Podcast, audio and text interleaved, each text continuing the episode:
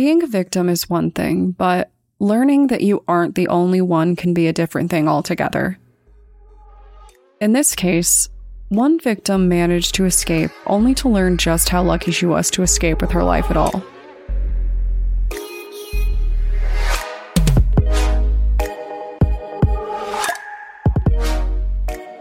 My name is Brienne, and I'm the host and creator of Among the Dirt and Trees, a show where we explore true crime cases that occur out in nature. This is part two of the episodes covering murderer David L. Wood, also known as the Desert Killer. If you haven't heard part one, you know the drill. Go check it out and come back.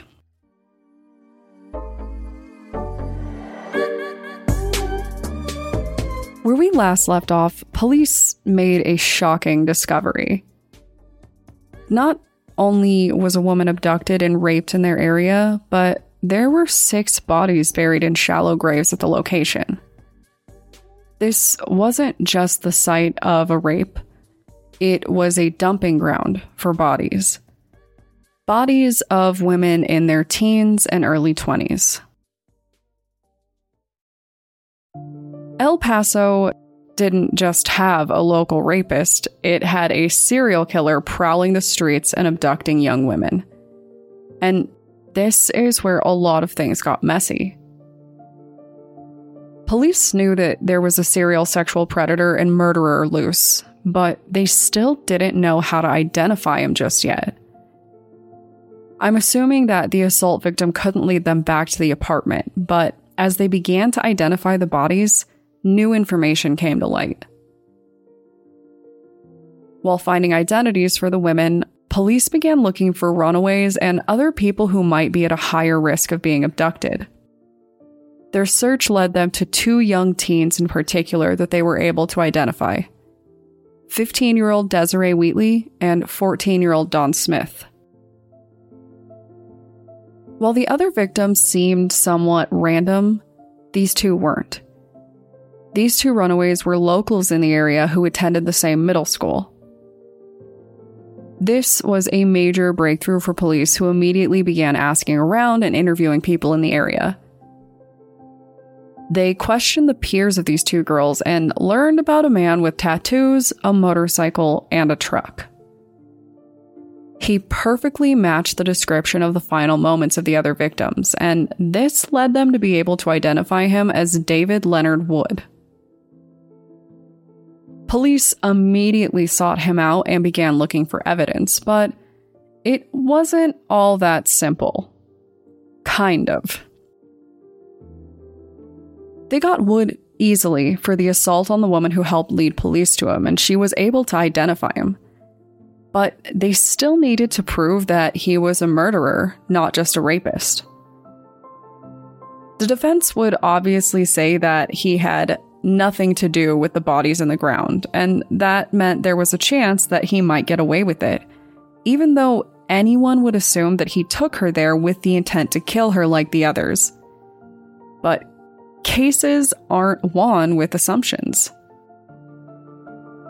They needed to prove that he was responsible for killing the girls and young women in these graves, and to do that, they needed evidence. But it wasn't all that hard to show that he was an obvious consideration for these crimes when they looked into it. Wood had just been paroled in January from prison. Why? because he just finished serving seven years for the assault of two teenage girls.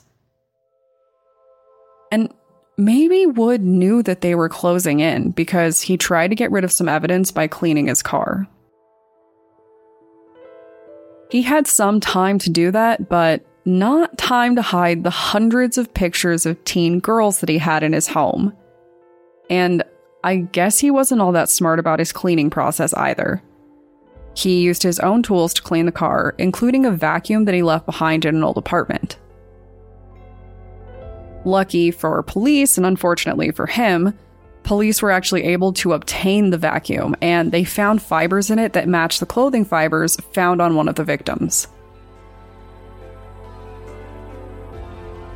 He cleaned up his car, but left his vacuum dirty. And I have to say that I don't think you get criminal bragging rights when your big downfall is a vacuum, right? It took three full years, but Wood was finally charged with the six murders as well as the assault. But that wasn't the end of the story. In a controversial reveal, Wood was betrayed by his cellmate while he was in prison. The man told police that Wood bragged about the crimes, telling him that they were all prostitutes and adult performers. He revealed his methods, which generally included bribing them with drugs and then an exact repeat of what he did to his rape victim. Of course, for the other women, after he was done assaulting them, he would kill them. Or at least he would try. Police found sand in one of the victims' mouths, ultimately showing that she was likely buried alive. In the end, they did charge Wood, and he was found guilty, but things were still a little complicated. When it came to sentencing, there was a pretty serious debate. Obviously, Wood was trying to deny that he did any of it, but no one believed that. His history and his one living victim showed that he was very likely to have committed the crimes, but how do you handle punishing someone who does something this terrible?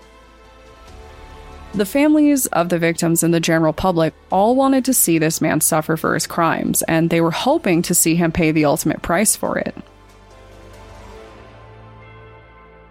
Admittedly, I don't know much about Texas, but I do know that if there is one state that you really don't want to be charged in for a serious crime, it's Texas people wanted the death penalty for him and to ensure that he would never be free again.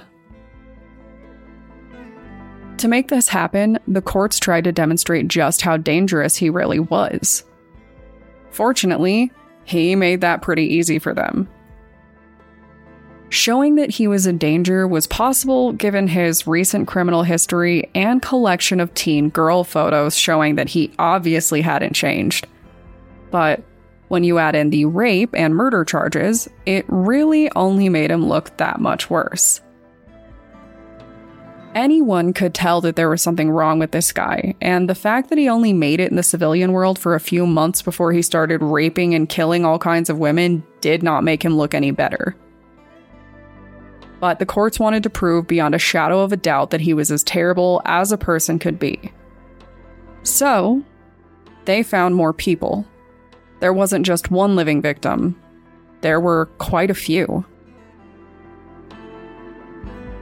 They invited more victims to speak in court, including a sex worker that he attempted to rape and then said he was going to kill with a knife. This woman threw herself from a moving vehicle to escape, likely saving her own life. Then there were two women who came in and said that he raped them in their early teens, and another woman who was raped in her early 20s. Ultimately, he was convicted and sentenced to death, a fact which a lot of people were really happy about. But there was a halt on some of his sentencing a little later on. There was no doubt in anyone's mind that he was dangerous, and a psychiatrist came out with an evaluation to prove it. But his defense team wanted to leverage his mental health for him, claiming that he wasn't right in the mind and couldn't be killed for his crimes. This did slow things down, but as of today, he is still sitting on death row right where he belongs. Fortunately, it would appear that he is going to die in prison and is no longer considered to be a risk to the public for this reason. To this day, police believe that there are likely more victims that he attacked throughout the years, both in 1987 and possibly even before he went to prison the first time.